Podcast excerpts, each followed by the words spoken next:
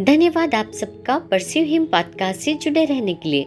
हम परमेश्वर के वचन द्वारा आपकी सेवा में समर्पित है, जो आपको परमेश्वर का पीछा करने के लिए प्रेरित और आपको प्रोत्साहित करेगा।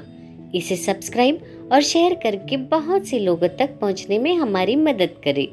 और आप, आपके जिस किसी भी पसंदीदा ऐप से इसे सुनना पसंद करोगे, हमारे लिए रिव्यू देना बिल्कुल भी ना भूले। और मैं आपकी होस्ट शैलजा।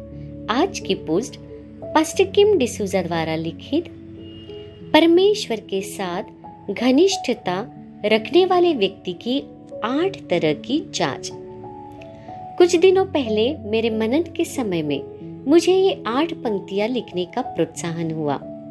एक, जितना अधिक आप परमेश्वर को जानते हैं, उतनी ही आपकी भूख बढ़ती है। दो जितना अधिक आप परमेश्वर को जानते हैं, उतना ही आप नम्र होते जाते हैं। तीन, जितना ही अधिक आप परमेश्वर को जानते हैं, आप उतना ही बांटने लगते हैं। चार, जितना अधिक आप परमेश्वर को जानते हैं, आप रखवाली करने लगते हैं। पाँच, जितना अधिक आप परमेश्वर को जानते हैं, उतना ही अधिक आप अपनी बातों की चौकसी करते हैं। छ जितना अधिक आप परमेश्वर को जानते हैं, उतना ही अधिक आप अपने चाल चलन के प्रति सतर्क होते जाते हैं। सात, जितना अधिक आप परमेश्वर को जानते हैं, उतना ही अधिक आप सेवा करने लगते हैं। आठ, जितना अधिक परमेश्वर की महिमा आप पर प्रकट होती है, आप उतना ही छिपाते जाते हैं।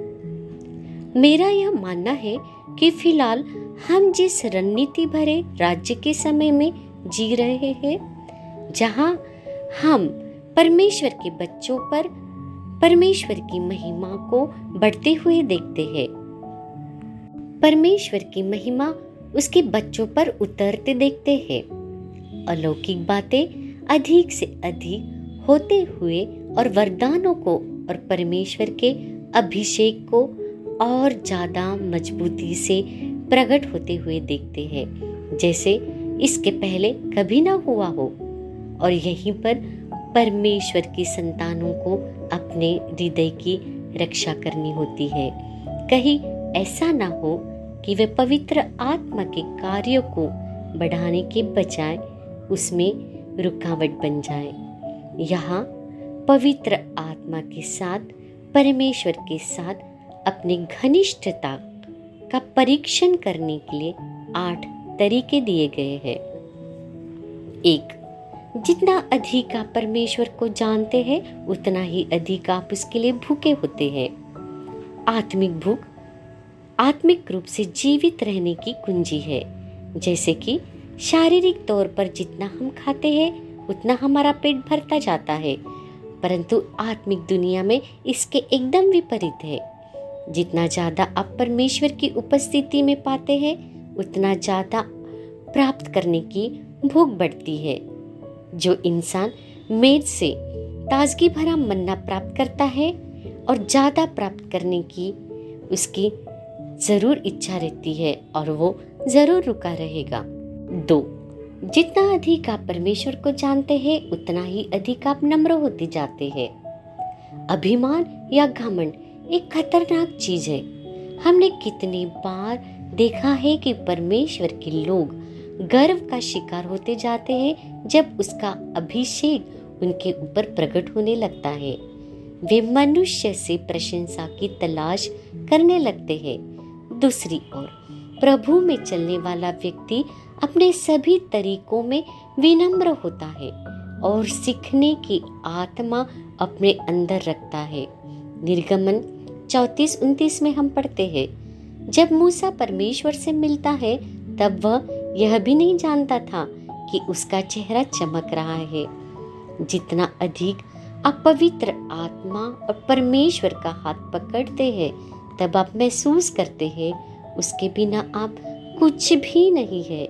यह केवल प्रभु यीशु के बारे में है, परमेश्वर और उसकी आत्मा के बारे में मैं तो कुछ भी नहीं हूँ। तीन, जितना अधिक आप उसे जानते हैं, उतना अधिक आप बांटने लगते हैं। जब परमेश्वर आपको आपके जीवन की सफलता के स्तर पर ले चलता है, तब आप अपनी गवाही, अपनी गलतियाँ, अपनी जीत को दूसरों के साथ बांटना चाहते हैं, जो इससे संघर्ष कर रहे हैं। और इसे अपने तक रखना नहीं चाहते हैं।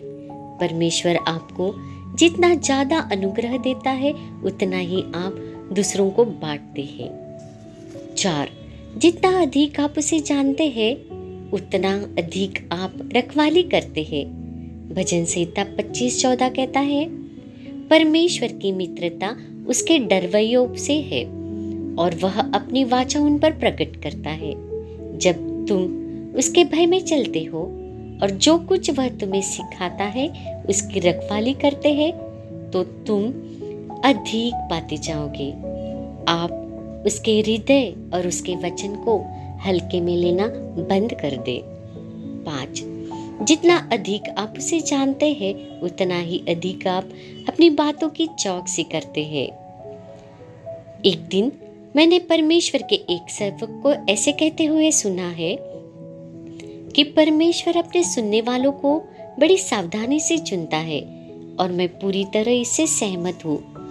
कोई कोई इतनी बातें करते हैं कि पवित्र आत्मा की मधुर आवाज़ को खो देते हैं, परंतु परमेश्वर का सेवक अपने शब्दों को तोलता है।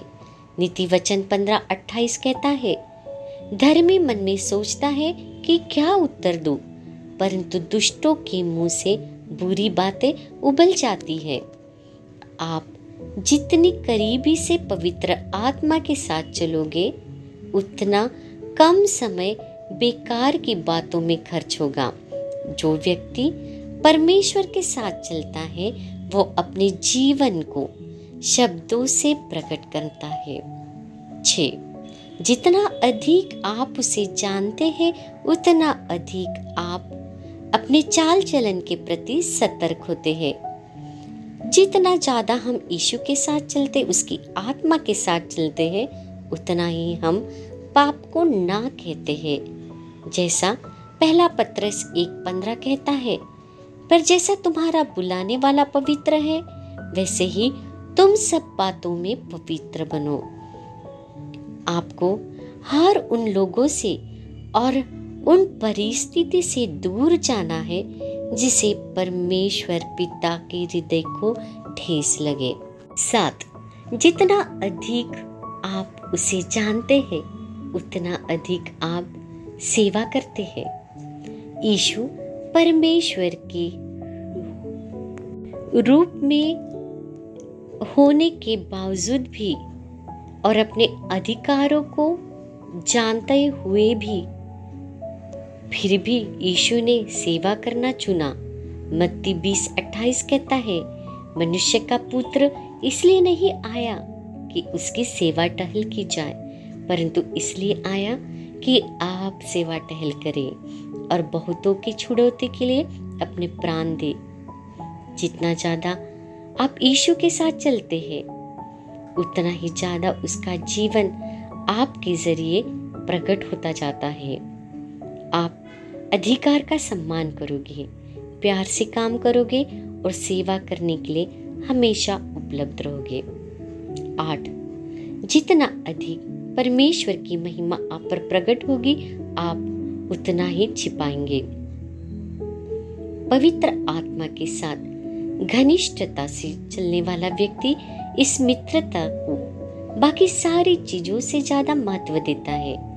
वह अपने आप की ताकत से किसी पोजीशन में आने के लिए उतावले नहीं होते हैं, परंतु वे अपने आप को छिपाते हैं और तब तक रुके रहते हैं जब तक परमेश्वर जिस जगह पर, जिस पोजीशन के लिए उन्हें चुना है वहाँ तक ना ले जाए। वह मनुष्य की प्रशंसा, उनसे ज़्यादा परमेश्वर की प्रशंसा चाहता है। तो मेरा सवाल है आपसे और मुझसे भी कि हम पवित्र आत्मा के साथ कितने घनिष्ठ हैं। हे दोस्तों, मैं आशा करती हूँ इस पॉडकास्ट से आप आशीषित हुए हैं। यदि आज आप जो सुन रहे हो आपको पसंद आया है तो एप्पल पॉडकास्ट स्पॉटिफाई या गूगल पॉडकास्ट या किसी और भी ऐप से आप अधिक जानकारी प्राप्त कर सकते हैं। इसके अलावा हम आपके साथ जुड़े रहना पसंद करेंगे परस्यू हिम डॉट नेट पर, जहाँ बहुत सारी बातें आपके लिए उपलब्ध है। याद रखें, परमेश्वर का पीछा करते रहे, क्योंकि आप जिस बात का पीछा करोगे, आप वैसे ही बनोगे। आपका दिन शुभ रहे। धन्यवाद।